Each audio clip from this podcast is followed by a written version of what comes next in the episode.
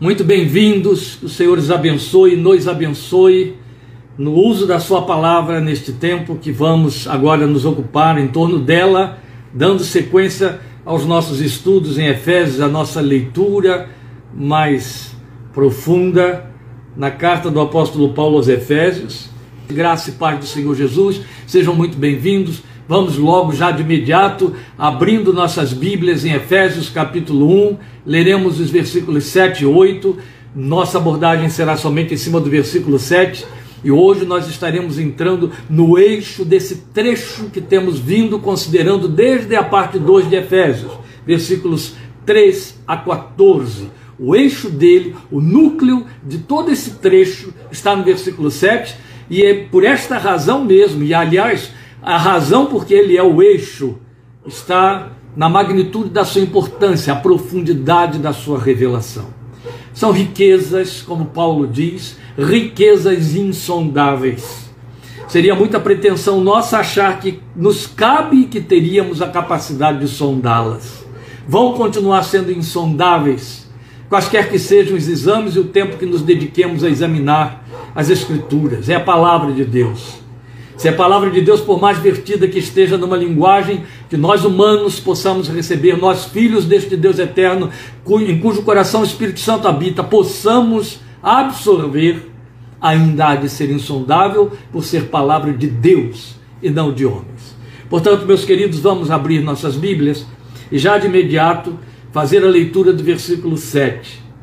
Confesso que me sinto muito desafiado em abordar o versículo 7 da primeira carta, pela, pela exigência que a sua revelação traz quanto a nos determos nas suas entrelinhas e nas suas linhas.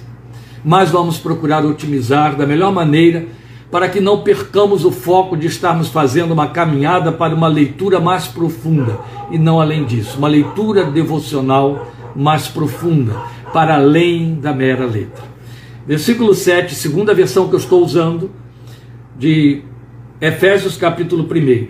Nele temos a redenção por meio de seu sangue. Então o texto começa a falar no versículo 7 de Jesus. Nele temos a redenção por meio de seu sangue, o perdão dos pecados, de acordo com as riquezas da graça de Deus. Versículo 8: A qual ele derramou sobre nós com toda a sabedoria e entendimento, é a abordagem que ficará para a semana que vem. Voltando então ao versículo 7. Nele temos a redenção por meio de seu sangue, o perdão dos pecados, de acordo com as riquezas da graça de Deus. Meus queridos, eu tenho abordado esses estudos desde as, a, a, o livro de, de Atos e a carta aos Filipenses, sempre sem me deter para orar, a não ser uma vez aí que eu estive fazendo uma oração no final, como fazemos aos domingos. Não que eu vá fazer disso um hábito, porque orando estamos sempre antes, durante e depois. Mas a, o comprometimento da revelação do versículo 7 de Efésios 1 é de tal ordem, isso exige que nos dobremos diante de Deus em oração antes de pisar num terreno tão sagrado como esse. Vamos falar com Deus. Eterno Pai, estamos diante de tua magnífica, santa e perfeita presença. Com reverência, nos aproximamos de ti por meio de Jesus, pelo novo e vivo caminho que o teu filho nos abriu por meio do seu sangue e da sua carne rasgada na cruz. Queremos, com reverência e temor, nos apropriar desse terreno sagrado que é o exame da tua palavra e contamos e suplicamos a ajuda, a, a, a, operação, o agir, o iluminar do Espírito Santo de Deus que revelou esta palavra a nós. Pedimos que a mim e aos teus filhos, que estarão ao alcance desta ministração, o Senhor abra os olhos do nosso entendimento. O Senhor nos dê coração temente a Ti coração reverente a Ti, diante da magnitude desta revelação, para que nada se perca, para que não caia em ouvidos surdos, para que não caia em corações displicentes. Afinal, não estamos separando estas noites de quarta-feira porque não temos coisa melhor para fazer. Nós o estamos fazendo atraídos pela tua palavra com sede, com fome, de crescermos na graça e conhecimento de Jesus e de embebedarmos a nossa fé nela. Por isso rogamos, fala conosco. Permite que esta palavra alcance quantos corações ainda não estão participando conosco hoje aqui, porque é palavra de salvação. Serve-te dela para conquistar vidas e despertar corações para ti, por meio de teu Santo Filho Jesus e para a tua glória. Amém, amém. Como dissemos, meus queridos, é parte 7 dos nossos estudos em Efésios.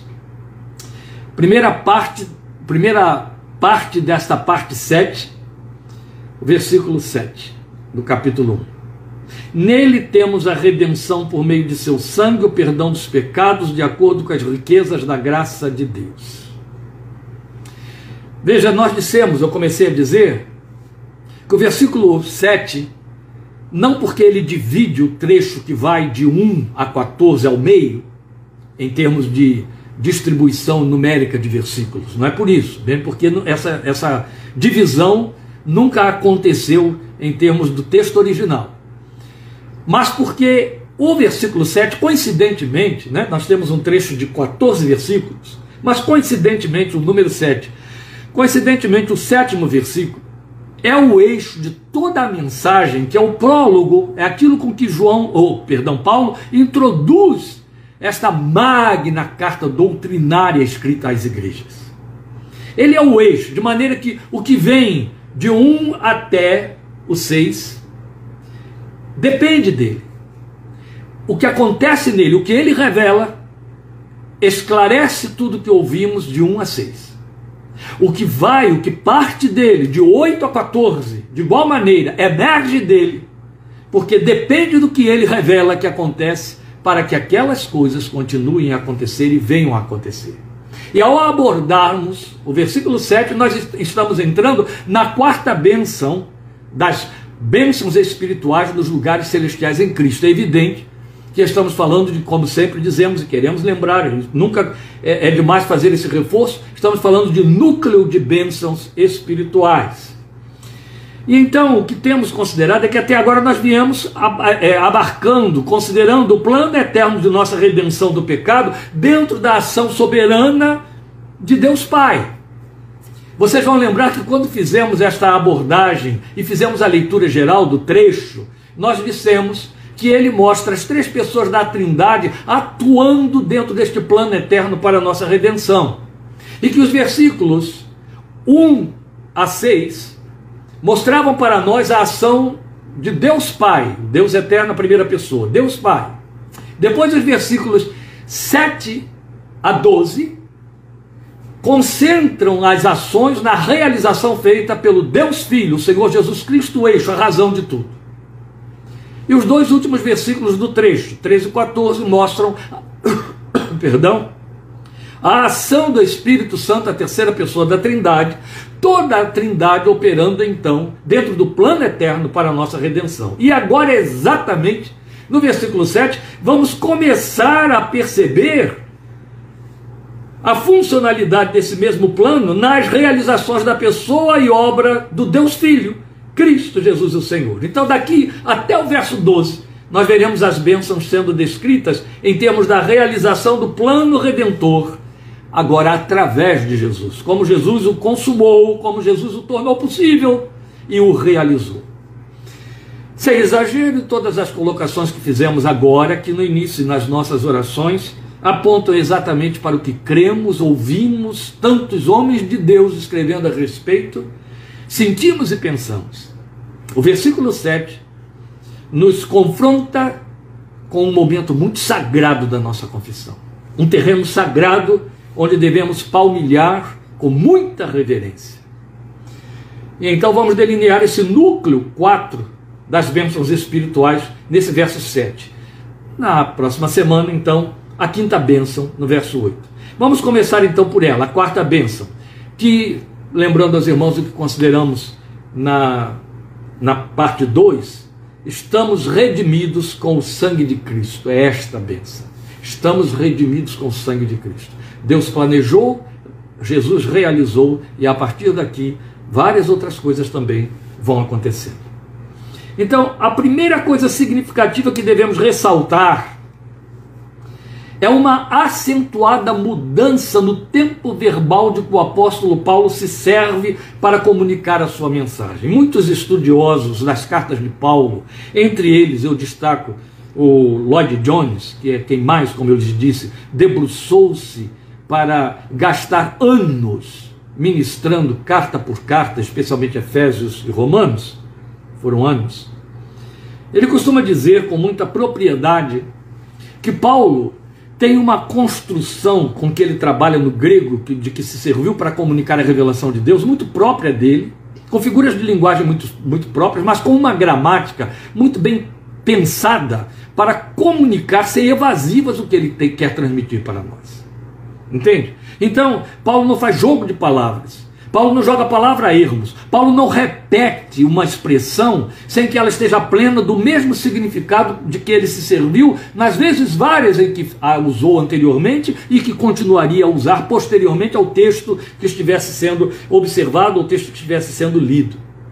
E aqui isso chama a nossa atenção para o fato de que ele faz uma mudança no tempo verbal para comunicar a mensagem. Vou esclarecer. Você pode se aperceber de que todos os verbos de que ele se serviu desde o verso 3, e de igual forma os verbos de que ele vai se servir a partir do verso 8 até o 14, todos eles estarão naquela forma que no português, na nossa língua, deu o nosso tempo pretérito perfeito. Passado. Minimamente falando, passado. Então ele vai apontar coisas que aconteceram no passado e vai mostrar coisas que vão continuar acontecendo, mas que também já ficaram consumadas a partir do verso 8. Mas quando ele chega aqui no verso 7, para falar da nossa redenção, então quando ele fala do resultado do plano divino no fruto operado sobre nossas vidas, nós, os objetos desse plano, o verbo vem para o presente do indicativo ativo, vem para o presente.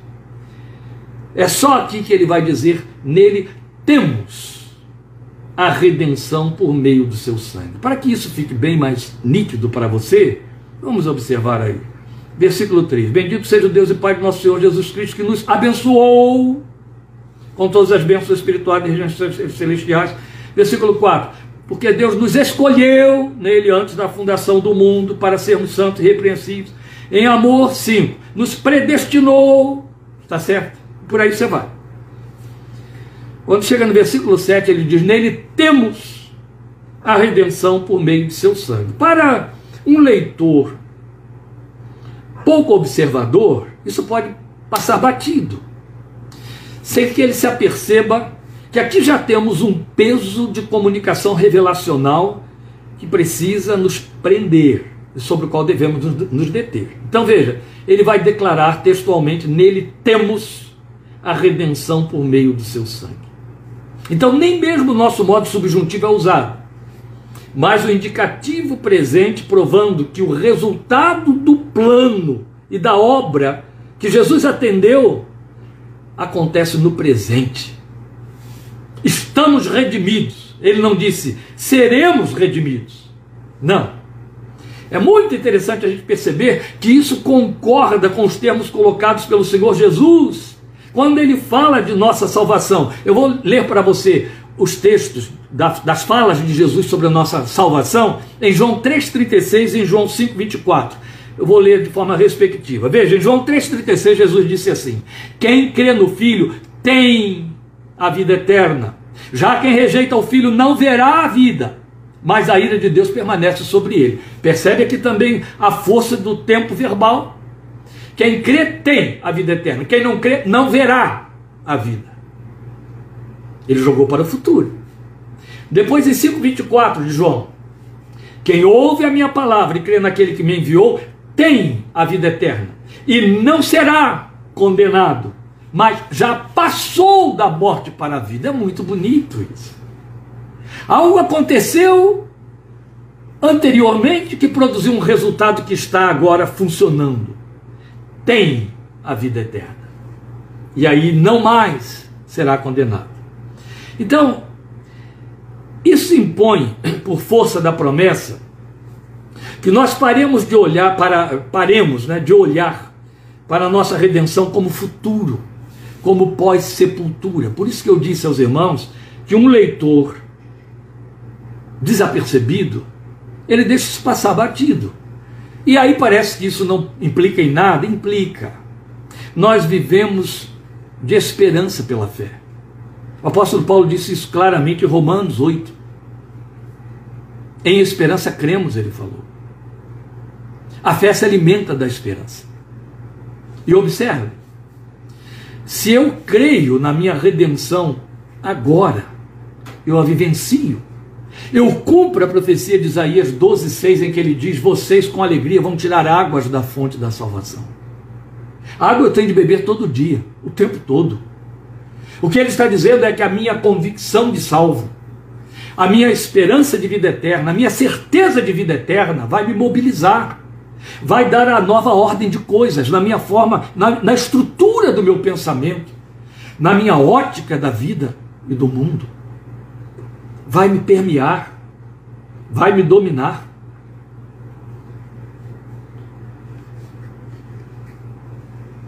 como terapeuta, vezes sem conta, e é tão desagradável ter que dizer vezes sem conta.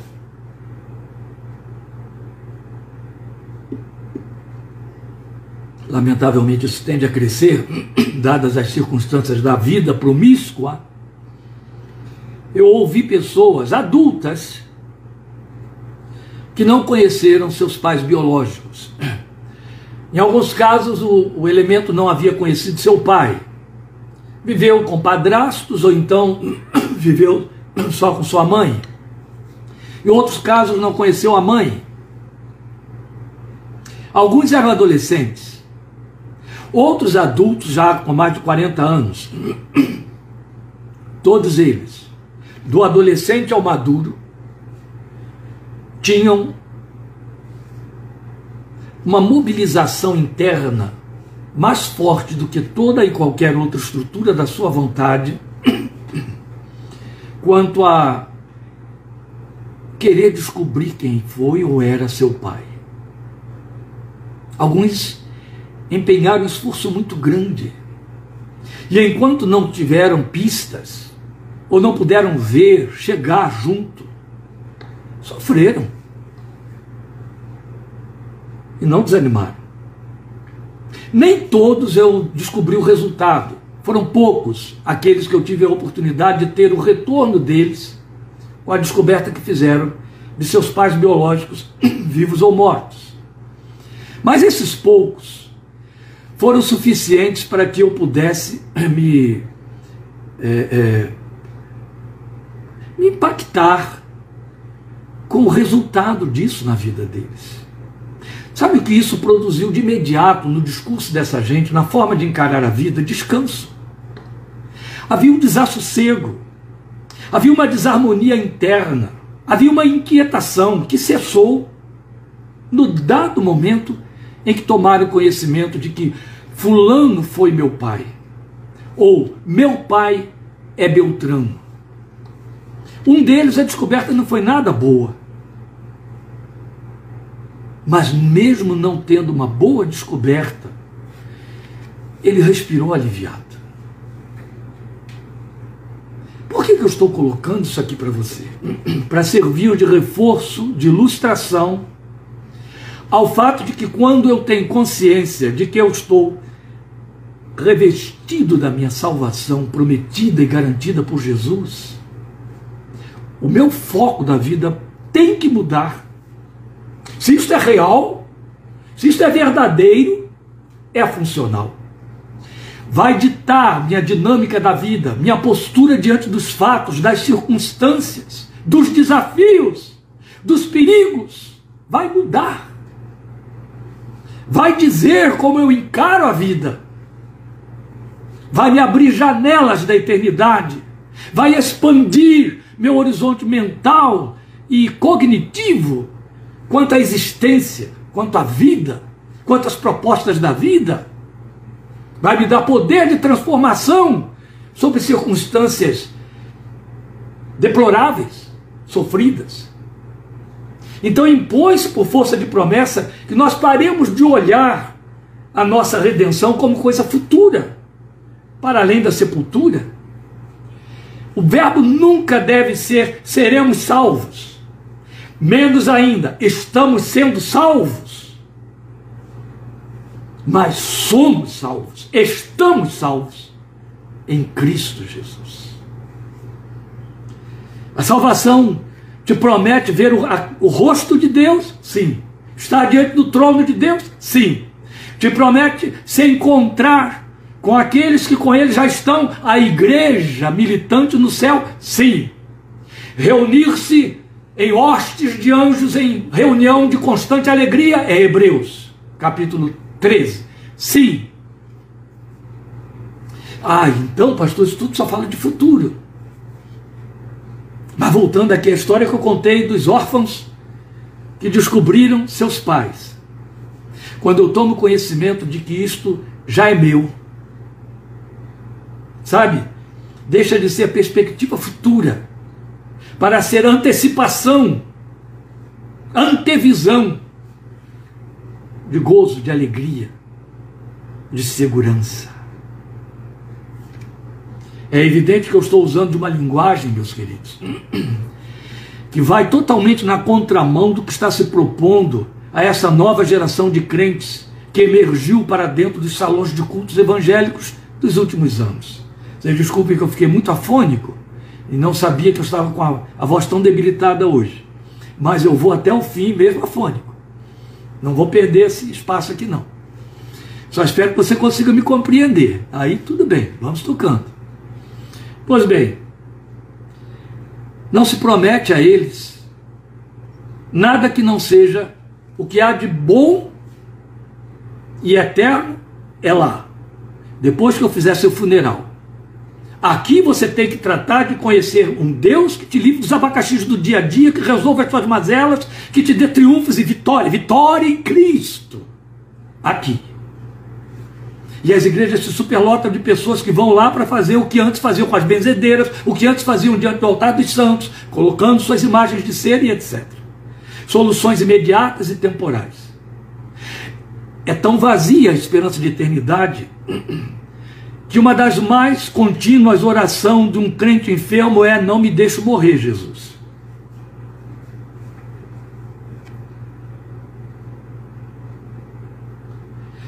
Nós estamos tecnicamente acostumados com a expressão. É uma daquelas expressões bíblicas que, pelo uso repetitivo, acaba caindo em lugar comum. De que expressão estou falando? Redenção. Volte ao versículo 7. Nele temos a redenção por meio do seu sangue. Então, esta é a segunda coisa altamente importante, apesar. É o significado daquilo que implicou em nossa salvação. Por que, que eu sou salvo? Por que, que eu tenho certeza do trono de Deus diante do qual vou estar? Por que, que eu tenho certeza de que vou ver a face do meu Senhor? Porque fui redimido, porque houve uma redenção, porque o Filho de Deus me redimiu. Mas, como eu disse, infelizmente nós estamos tecnicamente acostumados com a expressão. Então ela acaba caindo num daqueles verbetes que vira evangeliquez Entende? Expressões bíblicas que, pelo uso repetitivo, acaba caindo em lugar comum e aí vira um idioma religioso, um verbete religioso vazio de significado. Mas no primeiro momento nós pensamos que entendemos do seu significado, por isso que o aceitamos sem nos deter sobre ele. Ah, eu sei o que é redenção, por isso que eu canto. Somos redimidos, sim, pelo sangue carmesim Vejamos se é assim mesmo. Vejamos se de fato nós entendemos o significado de redenção. Porque minha proposta, meu desejo, meu irmão, minha irmã, é que depois desta abordagem de hoje, este termo saia do lugar comum na sua confissão e ocupe um espaço todo especial e todo sagrado na sua gratidão adoradora ao Deus que a realizou. Redenção é terminologia própria do Velho Testamento, veio de lá para nós. Então vem rolando no tempo sempre associada à ideia de compra. Ser comprado, redenção é isso, redimido é isso, resgatado é isso, foi comprado. Alguma coisa comprada de alguém, a quem se pagou algo por isso. Então estava diretamente ligada ao conceito de resgate de um escravo da mão do seu senhor por outra pessoa que pagando aquele senhor passava a obter direitos sobre aquele objeto resgatado, aquele escravo, e se tornava então o seu novo proprietário, seu novo senhor. Foi exatamente o que ocorreu conosco, é exatamente o que a Bíblia diz que Jesus fez por nós, é exatamente isso que Paulo está pregando para nós aqui em Efésios 1,7, que nele nós temos a redenção pelo seu sangue, nós fomos comprados. E eu vou reforçar isso com alguns textos que eu quero passar para você agora. Eu vou ler um por um um por um dos poucos que eu alinhavei que são suficientes para nós. O primeiro deles é 1 Coríntios 6, 19 e 20. Eu vou encerrar com esse versículo depois, não agora, né? 1 Coríntios 6, 19 e 20. O apóstolo Paulo diz assim: Vocês não são de vocês mesmos, vocês foram comprados por alto preço. Este é o verbo. Portanto, glorifiquem a Deus com o seu próprio corpo. Depois nós temos Apocalipse 5, 9 o cântico dos adoradores que ali dizia. E eles cantavam um cântico novo. Tu, falando para Jesus, tu és digno de receber o livro e de abrir os seus selos, pois foste morto, e com teu sangue compraste para Deus gente de toda tribo, língua, povo e nação. Veja, em Coríntios, Paulo diz: vocês foram comprados por alto preço. Em Apocalipse, os adoradores dizem qual foi o preço que foi pago. Com o teu sangue, esta foi a moeda usada, compraste para Deus gente de toda tribo, língua, povo e nação. Estamos falando de redenção, compra, resgate.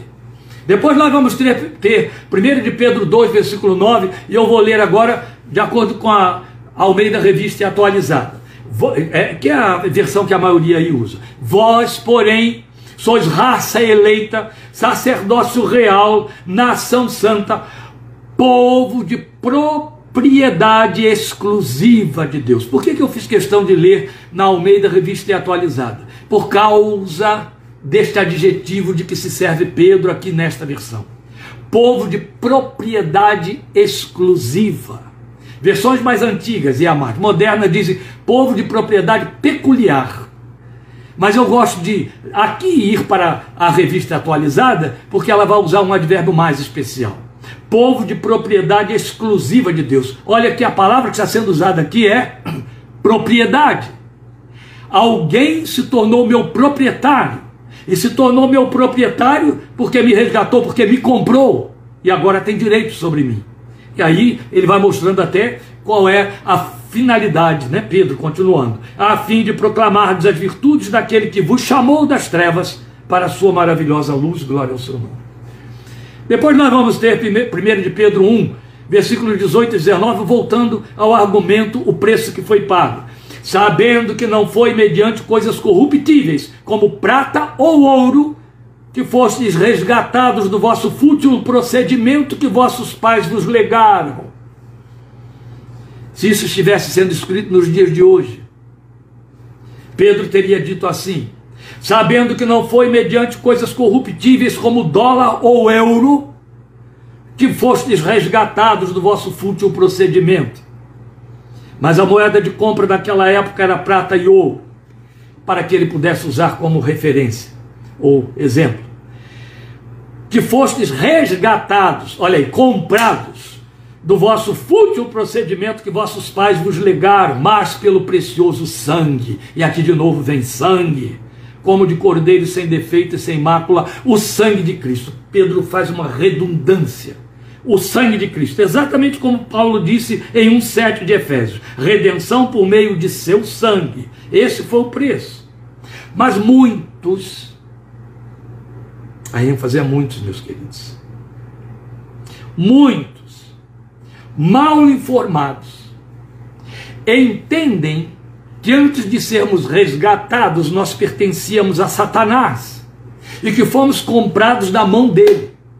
Logo, Jesus teria morrido para pagar ao diabo o preço de sua vida, ou com a sua vida, o preço pela nossa vida.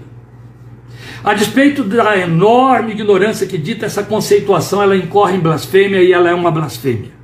Primeiro, que ela é uma heresia também, uma vez que há aqueles que a confessam, até mesmo os judeus e de Messias nada entendem, entendiam que no dia de Yom Kippur, quando dois bodes eram preparados para serem oferecidos a Deus em sacrifício, um era imolado, o seu sangue então era colocado na ponta dos dedos do sumo sacerdote, que sem tocar em nada passava ali por debaixo daquele véu denso que separava o santo dos santos do santuário.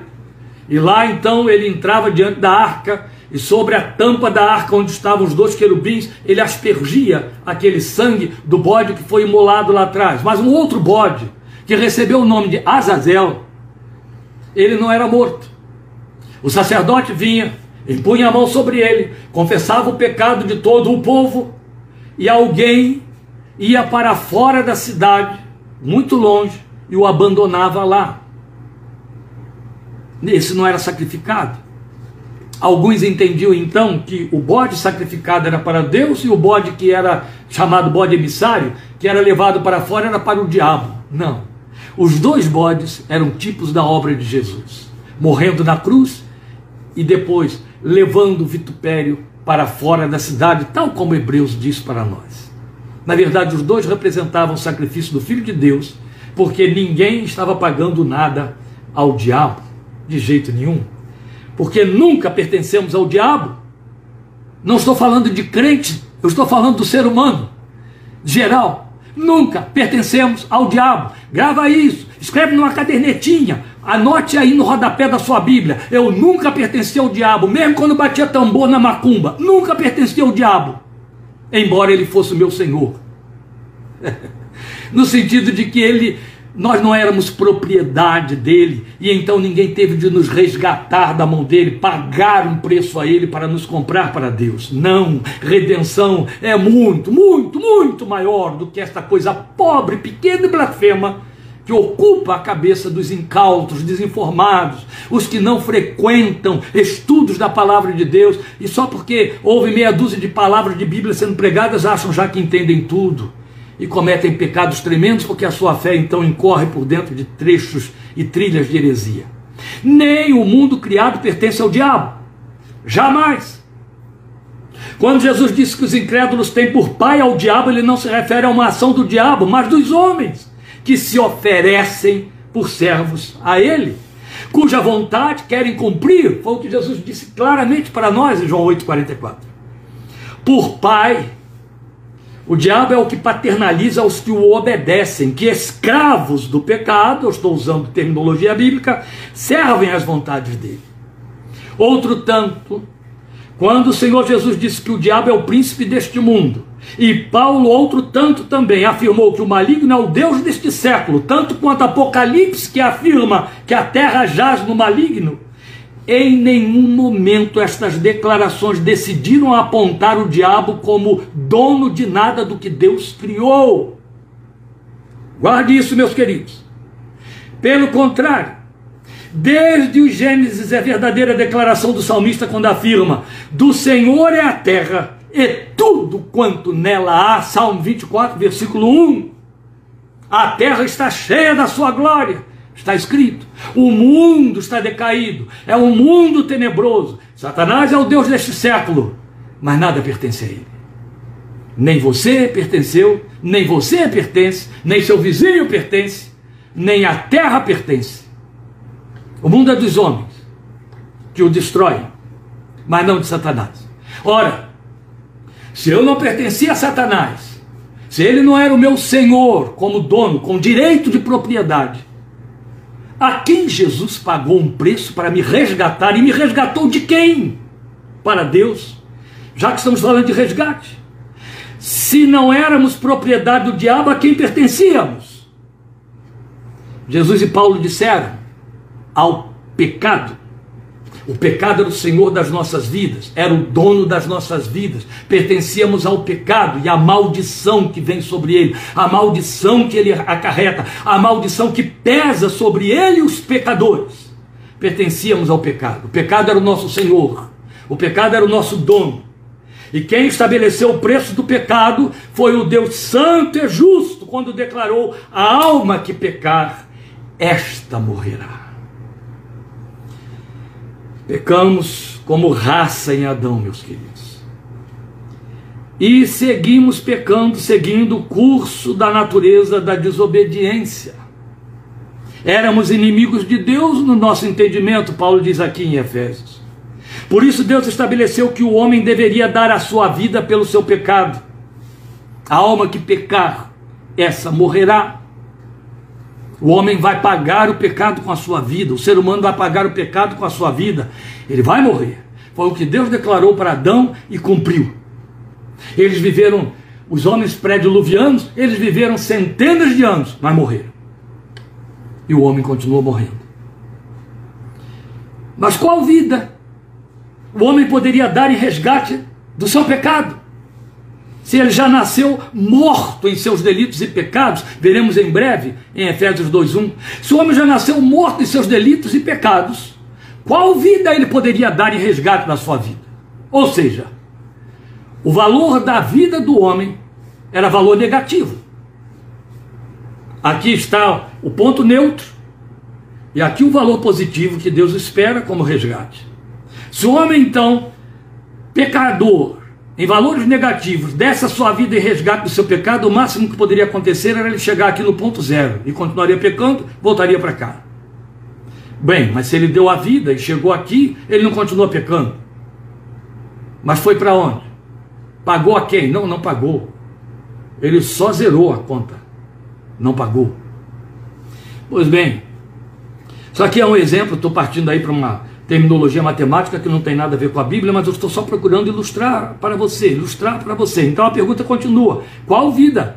Se o homem já nasceu morto em seus delitos e pecados? Ora, teria, teria de ser uma vida sem pecado. Entende? Teria de ser uma justiça que satisfizesse a justiça de um Deus santo que não podia ser condescendente com o pecado nem com sua natureza maligna, sem se tornar pecado ele mesmo. Quando os homens não entendem a linguagem do perdão de Deus, do arrependimento de pecados, da cruz e do que nela aconteceu. Quando os homens tentam compreender com sua lógica humana, dizendo, mas Deus não podia perdoar os pecados sem sangue, mas Deus não podia simplesmente perdoar pela bondade do seu coração. Não, não, Deus não podia, não, Deus não podia, não, Deus não pode. Não é a bondade de Deus que perdoa o pecado dos homens. Não é a bondade, a não bondade de Deus que exige o resgate do pecado do ser humano. Não. O que nós precisamos compreender, meus irmãos, e falta a este mundo, e cada vez vai faltar mais compreender, porque as igrejas não pregam mais sobre o pecado, é que o pecado é imundo aos olhos de Deus, o pecado ofende o Espírito de Deus, o pecado provoca ira num Deus que é santo. Ira num Deus que é santo. A Bíblia diz tacitamente que a ira de Deus repousa sobre os filhos da desobediência. Sabe o que é isso? Ira de Deus? Não, não sabemos. A mínima noção que nós temos de ira de Deus é quando lemos sobre inferno, que não se prega mais também. Mas você quer um exemplo da ira de Deus? Vá a um funeral. Vá a um funeral de uma mãe. Vá a um funeral de um filho, uma criança. Vá ao funeral de um marido ou de uma esposa muito amados. Assista, se ali há corações verdadeiramente que amam, o tamanho da dor que ali dentro está. Crente ou não crente?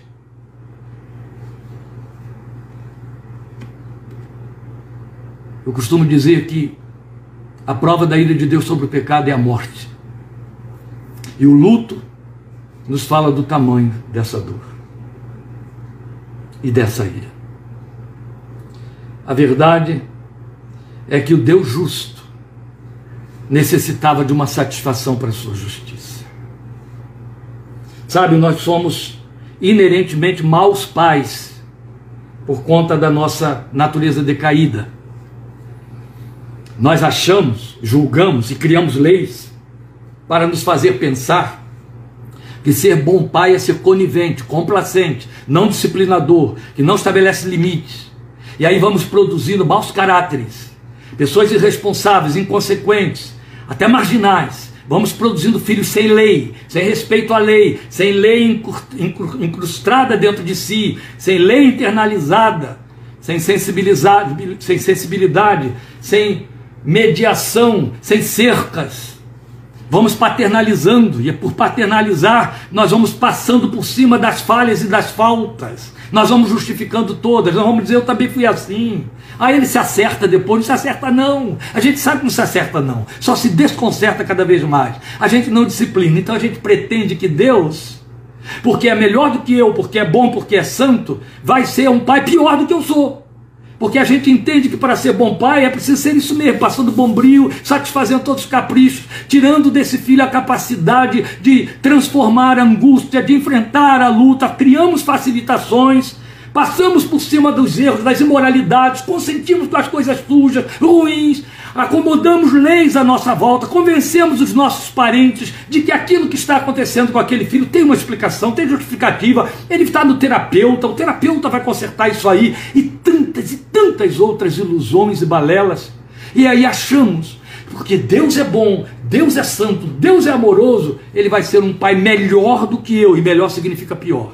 E para comigo, ele vai olhar o meu pecado e vai dizer: Ah, coitado, ah, coitado, é fraco, ele é fraco, ele é fraco. E ele sabe que eu sou amor, eu amo. E porque eu amo, eu relevo, eu passo por cima, eu não disciplino, eu não crio restrições, eu não crio punições, eu não exerço juízo, eu não privo.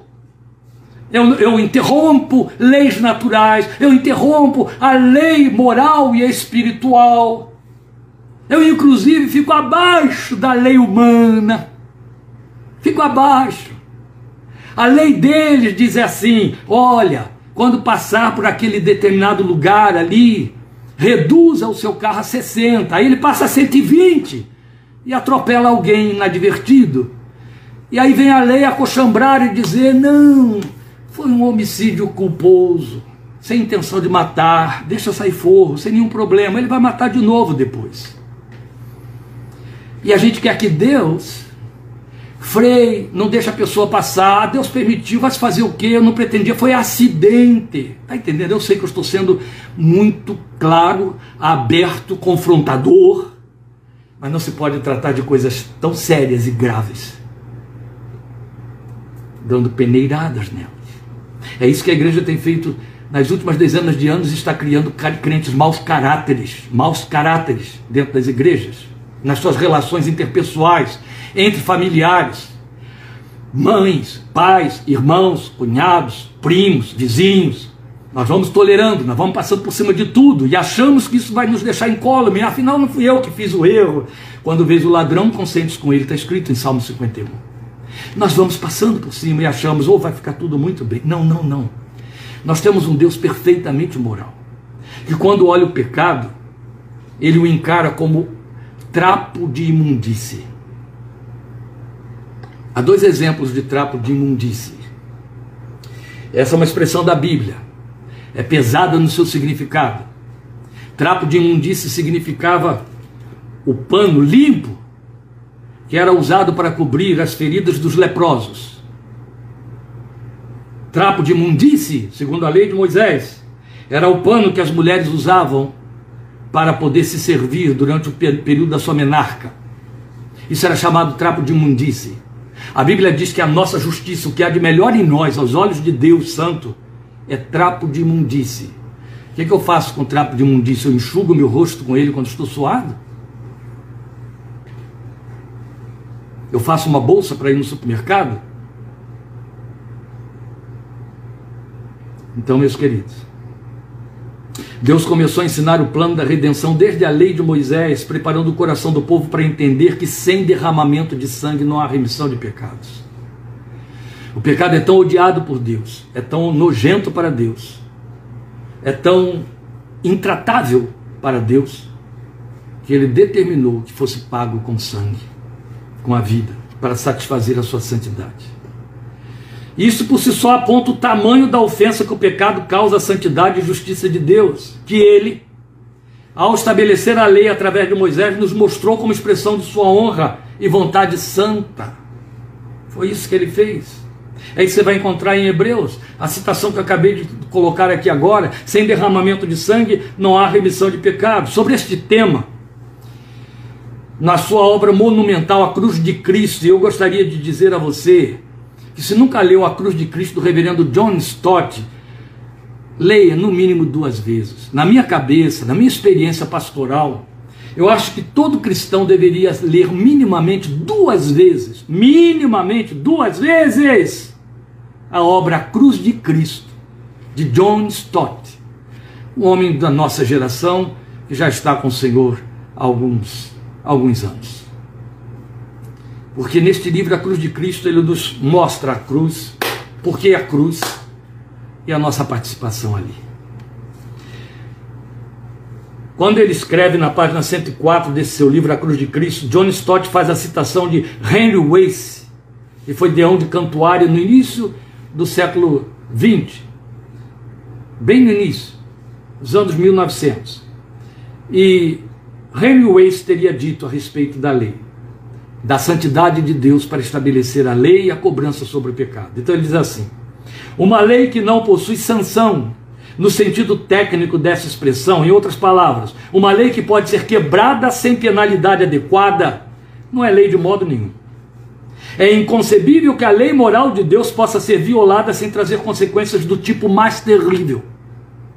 A mera quebra de uma das suas leis físicas pode trazer, quer os homens tenham pretendido violá-la, quer não, a miséria mais duradoura e geral. Será que podemos supor com razão que a quebra mais flagrante e voluntariosa da mais alta de todas as leis, as da verdade e da justiça, não trariam tais resultados? Sabe o que é não temer a Deus? Não temer a Deus é não ter consciência do que o pecado faz no coração dele. Não temer a Deus é não ter noção do que é a santidade de Deus. Não temer a Deus é não ter consciência de ser pecador. Porque quando nós sabemos estas três coisas, eu sou pecador, o pecado atrai a ira de Deus e a santidade de Deus precisa ser reverenciada e honrada. Eu vou fazer o que o salmista diz: como purificará o ser humano o seu coração, observando conforme a tua palavra. Nós vamos vivendo de forma muito irresponsável como crentes nesses dias de hoje. Há uma igreja em Rio das Ostras, no Rio de Janeiro, cuja propaganda para atrair as pessoas do lado de fora é: se você é perfeito, por favor, não queremos você aqui. Num primeiro momento, é muito atraente, não é? No primeiro momento é maravilhoso, porque Jesus disse isso mesmo: eu não vim chamar os justos, mas os pecadores à salvação. Mas é capcioso, perigosamente capcioso. Se você não é perfeito, por favor, não entre aqui. Significa, aqui só temos pessoas imperfeitas, o que é verdade, mas que estão totalmente descompromissadas com Colossenses 1,27, onde Paulo diz que a nossa missão é apresentar todo homem perfeito a Deus, todo homem pleno diante de Deus.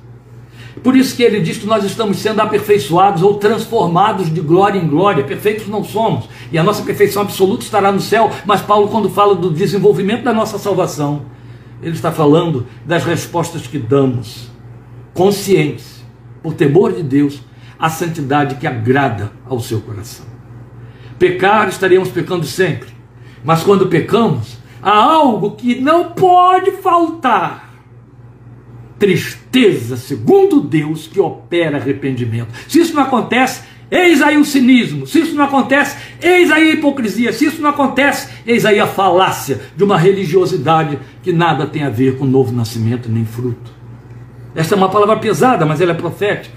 Redenção, estamos falando, a redenção custou o preço de sangue, a redenção custou o preço da, da vida do Filho de Deus. Então, se custou tão caro e algo tão precioso, é porque eu tinha de ser comprado de algo que era mais poderoso do que tudo que se possa pensar. E esse algo mais poderoso era o pecado que leva à morte. Ele era meu dono, ele era meu Senhor. E o meu Deus me dizia, e a sua palavra dizia, e a sua palavra diz para mim, para você, eu estou me colocando aqui de forma generalizada. A minha santidade precisa ser honrada. É evidente que as pessoas que não querem encarar de frente a questão da redenção, a questão do pecado, elas vão tentar arranjar subterfúgios, elas vão pegar carona em algumas é, parábolas, a parábola do filho pródigo, do pai que então que estava ali, que tal, tal, tal. eles esquecem que o pai para receber o filho, para fazer a festa, mata um cordeiro, mata um novilho. Eles esquecem que quando Deus declara ao homem que ele ia morrer porque pecou, o homem quer se apresentar diante dele tal como estava. Deus lhe traz a pele de um cordeiro para cobrir a sua nudez. Para que ele pudesse então se apresentar diante de Deus escondido atrás de um cordeiro que pagou com a vida a cobertura do seu pecado. Ali já estava a primeira simbologia de quanto o pecado é caro para Deus. Muito bem. E aí está o plano do resgate: Jesus, o Deus encarnado, que é gerado no ventre de Maria, não criado, ou como na linguagem de Isaías, o profeta, a sua profecia messiânica, um que nasce como menino, mas já vem como filho. Lembram da expressão? Um menino nos nasceu, um filho se nos deu. O menino nos nasce, mas no menino já veio o filho porque ele era unigênito, ele era eterno, entende? Ele não se tornou filho a partir do momento em que virou menino. Não. A Bíblia não brinca, como eu comecei a dizer hoje aqui, com as expressões nós joga ermo. Eu sei, meus queridos, que eu estou avançando muito no tempo. Eu vou pedir desculpa por avançar, mas eu vou levar até o final o nosso versículo 7, porque essas abordagens, como eu lhes disse, são sagradas. Agora, por que o resgate tinha de ser o sangue? Você leu Pedro, você leu Apocalipse, você leu agora aqui em Efésios 1:7, todo o tempo, e você leu Pedro duas vezes, o texto dizendo que foi sangue, o preço do resgate foi sangue. Então aqui a pergunta que fica prevalecendo é: por que o resgate tinha de ser o sangue? Porque somente sangue é o que paga o preço. Ah, porque a lei estabeleceu assim?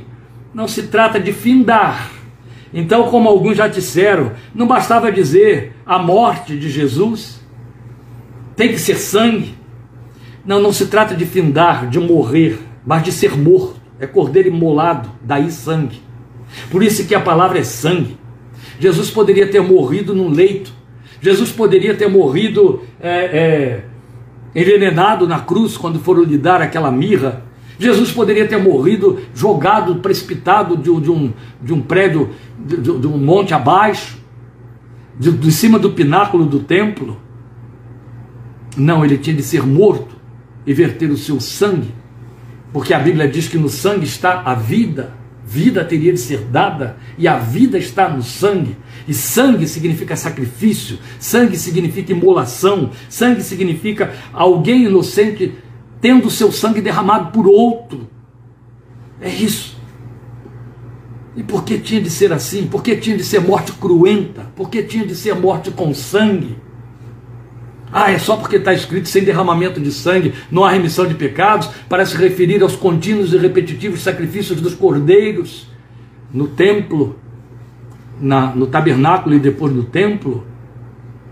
Não, não é mais do que isso, não é apenas isso, é muito mais do que isso. Quando o texto diz sem derramamento de sangue não há remissão de pecados, é para falar da horroribilidade do pecado e da intensa santidade de Deus, que diz: o pecado tem o peso da vida e a vida tem de pagar o preço dele. Pois bem, sangue por isso. Agora, e por que cruz? Por que, que nós somos confrontados com a cruz? Por que, que o tempo todo a Bíblia nos fala em cruz? Por que, que os que se pretendem cristãos o tempo todo ou penduram uma cruz ou se persignam? Ou nós cantamos sobre a cruz, quero estar ao pé da cruz. Sim, eu amo a mensagem da cruz. Longe de mim gloriar-me, Paulo disse, a não ser na cruz de nosso Senhor Jesus Cristo. Cruz, cruz o tempo todo. Por que cruz? Porque era o tipo de morte que tornava o condenado maldito mesmo aos olhos dos homens. Era a morte que nem os romanos se permitiam entre eles, entende? Um criminoso romano não podia ser crucificado, você sabia disso? Um traidor romano não podia ser crucificado, você sabia disso? Os romanos só usavam a cruz para os seus inimigos. Os romanos só usavam a cruz para os não romanos. Era o tipo de condenação tortura que só era oferecida aos de fora do império, aos de fora do povo romano. Davi profetiza sobre a morte de Jesus na cruz mil anos antes de Jesus ir para a cruz, ou seja, 700 anos antes do Império Romano estabelecer a cruz como sua via de crucificação, de, de, de execução por tortura para os seus inimigos. Por quê? Porque mesmo antes dos romanos, já alguns povos praticavam a crucificação. Mas ela não tinha nem de leve a conotação moral que os romanos imprimiram a esse tipo de execução. Entende? Os romanos decapitavam. Os romanos traspassavam a espada aos seus inimigos. Mas quando eles os condenavam, eles os declaravam malditos, abomináveis, execráveis, sujos, imundos e os torturavam na cruz. Não era apenas para que sofressem, isso era horrível, horrível por si mesmo, mas não era só isso. Era para expô-los como vergonha, entende? Por esta razão, quem tentasse socorrer um crucificado seria crucificado também com ele. Porque o que eles queriam era expor aquele execrável, aquele maldito para o Império Romano durante o tempo que a agonia dele durasse na cruz para mostrar o tamanho do ódio deles por aquela criatura, por aquela pessoa que eles haviam condenado. Isso é muito sério. Então, na verdade, como estávamos dizendo, era morte execrável. Ela comunicava um, um comunicado sinistro, execrável. Isso parece perdido no tempo? Não. Eu quero lembrar a você o julgamento de Saddam Hussein, ditador do Iraque, que foi perseguido pelos Estados Unidos, achado, entregue a um tribunal de iraquianos e condenado à morte. Os advogados de Saddam Hussein, quando tomaram conhecimento de qual seria a pena pela qual ele seria executado, já que foi condenado à morte, entraram com uma apelação para que a execução não fosse por enforcamento, porque a sentença determinava que ele seria pendurado pelo pescoço até morrer, como é o que se diz a respeito do que é executado por enforcamento. Então entraram com uma apelação para que a pena fosse transformada em fuzilamento. Eles não estavam pedindo, porque não tinham nem como tentar, que a pena fosse suspensa, que se transformasse em prisão perpétua ou coisa semelhante. Não. Eles apenas estavam dizendo: não, não enforquem, fuzilem, o próprio, foi apenas eles foram porta-vozes do próprio Saddam Hussein. Saddam Hussein pediu isso por uma razão pura e simples. De um lado, seus juízes, seus executores, queriam expô-lo a esse tipo de morte pelo significado que ela detinha. Por outro, ele, por saber este significado que ele próprio imprimiu nas leis do Iraque, queria fugir dele, não queria ser enquadrado nele. E queria o fuzilamento que era oferecido aos heróis de guerra, aos inimigos de guerra, entende? Aos militares. E como ele foi um chefe de Estado, ele queria ter a dignidade de ser morto por fuzilamento. Porque enforcamento era oferecido aos bandidos, criminosos comuns, tinha um ranço de aviltamento e indignidade. E ele não queria vestir-se disso na sua morte. Mesmo porque isso também trazia implicações dentro da sua confissão religiosa. Mas negaram a ele a honra que ele pediu, e aí ele não teve honra alguma na sua morte. Logo ele foi enforcado para ser morto como bandido, como vil, como maldito. Era isso que a cruz significava. Esta é a razão porque quando a Bíblia diz que vindo a plenitude dos tempos, Deus enviou o seu filho nascido de mulher, nascido sob a lei, para resgatar os que estavam debaixo da lei, estava se referindo àqueles tempos do domínio do Império Romano em Jerusalém. Porque Roma consumaria o plano de Deus, executando o Filho de Deus com a morte que carrearia sobre ele toda a maldição. A Bíblia diz que Jesus levou sobre si a nossa maldição. A Bíblia é muito mais textual para falar estas coisas. Ela diz: aquele que não conheceu o pecado, Deus o fez pecado por nós. Quando o Filho de Deus vai para a cruz, ele experimenta vitupério, ignomínia. Por isso, Hebreus capítulo 13, versículos 12 e 13 diz: Por isso foi que também Jesus, para santificar o povo pelo seu próprio sangue, sofreu fora da porta. Saiamos, pois, a ele fora do arraial. Olha aí o bode Azazel. Saiamos, pois, a ele fora do arraial, levando o seu vitupério, levando a sua ignomínia, levando a sua vergonha. Ele se fez maldição por nós. A ira de Deus sobre o pecado da humanidade tinha de cair sobre uma vida inocente. Essa vida inocente só podia ser a do Filho de Deus, que nasceu pelo Espírito de Deus como filho. Nasceu como menino, mas veio como filho. Não nasceu como filho, nasceu como menino e veio como filho. Então ele trouxe a sua natureza divina. Então este verso 7 de Efésios capítulo 1 nos coloca face a face com a cruz de Cristo. Quem de fato tem consciência de pecado encara a cruz. O fato de Jesus morrer sobre a cruz fala do tamanho da ira de Deus sobre o pecado. Mas glória, glória seja o seu nome. Que Jesus satisfez plenamente essa justiça divina. Jesus devolveu a Deus a honra da sua santidade ao carregar sobre si o peso da justiça de Deus sobre o pecado, contra o pecado, e sofrer por nós a punição que nos cabia, que nunca poderíamos pagar, porque não nascemos e nunca seremos inocentes, tal como ele foi. Cordeiro de Deus que tira o pecado do mundo. Então, meus irmãos, isso nos faz entender que aquela morte permitiu a Jesus a experiência do pior tipo de inferno, que se chama abandono divino. Jesus experimentou abandono divino na cruz. De fato, a ira de Deus caiu sobre ele na cruz. Ele começou a sofrer a antecipação desta agonia no Getsemane, momentos antes de ir para a cruz. O Filho de Deus sabia o tempo todo que passaria pela cruz. O Filho de Deus conhecia a profecia que ele próprio, pelo Espírito, revelou a Davi no Salmo 22 que abre o Salmo 22 e é com que ele abre as suas palavras na cruz do Calvário. Deus meu, Deus meu, por que me desamparaste? Isto foi verdade. Jesus estava desamparado, Jesus estava abandonado na cruz, era a ira de Deus ali caindo sobre ele. Não pense você que as outras seis palavras da cruz, mesmo aquela em que ele diz, Pai, nas tuas mãos entrego o meu espírito, significava que o pai, então, naquele momento, olhou para ele, o abraçou e disse: Não, eu estou aqui, meu filho, eu estou aqui. Não, não. Ele ficou abandonado até expirar.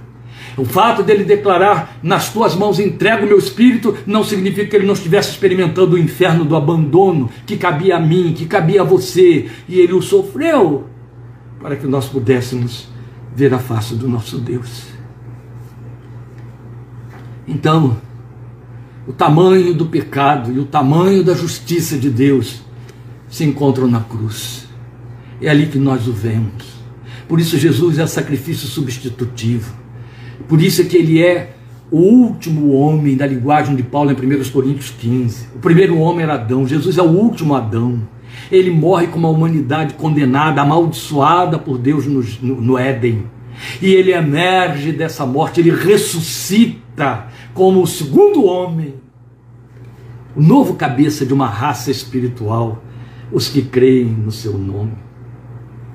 O pior tipo de confessor religioso preserva o mínimo de esperança de pelo menos ter a presença de Deus nos seus últimos instantes, meus queridos. O mais fraco o abandono gritado por Jesus do alto da cruz prevaleceu em cada uma dessas conhecidas sete palavras. Em nenhum momento isso mudou. Desde o início da crucificação até a última palavra, ele se sabia abandonado em nosso lugar, a nosso favor, para que jamais outro ser humano, jamais eu e você viéssemos sofrer tamanha tragédia. Porque inferno é isso, é esquecimento divino, é abandono de Deus para sempre. Ali estava o cumprimento da palavra régia, que eu acabei de citar, que está em 2 Coríntios 5, 21.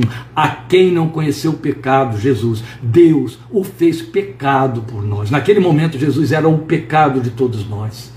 Deus não podia estar ali com ele. Ah, mas a Bíblia diz que Deus estava em Cristo, reconciliando consigo o mundo. Quando ela diz isso, não está dizendo que ele era a companhia de Jesus estava dizendo que através da crucificação do filho, ele estava comunicando a mensagem da, da reconciliação, dizendo: Depus as armas, estou satisfeito, meu filho pagou o preço, pode chegar, eu recebo você. Entende? A despeito disto, tudo cumpria o plano eterno em que se disse: tudo isso provém de Deus, que nos reconciliou consigo mesmo por meio de Cristo e nos deu o ministério da reconciliação. Ou seja, estou citando o texto de 2 Coríntios 5. Deus em Cristo estava reconciliando consigo o mundo, não levando em conta os pecados dos homens, e nos confiou a mensagem da reconciliação. Não levando em conta os pecados dos homens, ele, ele os carregou todos para o seu filho, que o assumiu desde o momento em que disse na, no, no Getsemane: Não seja feita a minha, mas a tua vontade. Eis a razão porque nós usamos estes versos elencados aqui: comprou, comprou, comprou. Todos eles calcam uma palavra muito profunda no seu significado: resgate, compra, em Cristo. Tudo em Cristo. Foi o que você leu no versículo 7. Nele, nele temos a redenção. Meus irmãos, como é importante a gente parar em cima desse advérbiozinho aqui. Nele, em Cristo. Tudo em Cristo. Porque não há resgate nem perdão fora da pessoa de Cristo. Esta é a razão porque ele mesmo disse: Ninguém vem ao Pai senão por mim. Eu sou a porta. Quem entrar por mim se salvará. E também ele disse: Em nenhum outro, foi Pedro quem disse, em nenhum outro há salvação, porque debaixo do céu nenhum outro nome foi dado pelo qual devamos ser salvos. Nada substitui Jesus. Obras de homens não substituem Jesus. Oferendas de homens não substituem Jesus. Justiça pessoal, bondade humana, filantropia paciência, virtudes, carinho, ternura, todas estas coisas que são atraentes no ser humano, nada, nada, nada disso paga o resgate dos nossos pecados. Só Jesus, só o Filho de Deus. Só em Cristo nós temos acesso ao Pai. Só através do sacrifício que o Filho de Deus fez na cruz. Só através da sua morte, do sangue que ele derramou, somos perdoados, somos limpos, somos purificados, somos salvos para termos vida eterna com o Senhor. E por isso, vale encerrar lembrando mais uma vez, à vista de tudo isso, o texto com que começamos em 1 Coríntios 6,20. Porque fostes comprados por preço. Versões antigas dizem: fostes comprados por bom preço fostes comprado por preço. Pedro nos ensinou, já disse qual foi o preço: preço de sangue, a vida do Filho de Deus, como de um cordeiro imaculado e sem pecado. Fostes comprados por preço. Agora, pois, glorificai a Deus no vosso corpo. Amém? Creio que não há necessidade de dizer mais nada. Deus te abençoe, obrigado por sua paciência, obrigado por você ter parado esse tempo maior, dilatado, uma hora e dez gastamos aqui ministrando esta palavra, mas eu não podia deixá-la pelo meio do caminho, precisávamos confrontar o pecado, tirar o véu, tirar a hipocrisia, essa peneira evangélica que temos colocado, de maneira que a palavra pecado, porque não dá ibope, porque não põe ninguém dentro da igreja, não é mais usada, e as pessoas estão indo bem evangelicamente para o inferno cada vez mais. Não. Deus te abençoe e te fortaleça estejamos juntos em nome de Jesus domingo, amém? 5 e meia. E vai ser 5 e meia, viu gente? Eu tinha dito que domingo faríamos o culto começando às 5, mas será 17h30 mesmo. Somente os irmãos de Rio Claro que vão estar aqui conosco, que vão estar aqui desde as 17 horas, mas a transmissão da mensagem, como todo domingo, será 17h30. Não daremos início para fora às 17 Só 17h30, aguardo você. E quarta-feira, em nome de Jesus, estaremos com parte 2, com a parte B de parte 7 de Efésios, capítulo 1, aí no versículo 8. Obrigado, boa noite, bom descanso para você. Senhor te abençoe e fortaleça. Amém.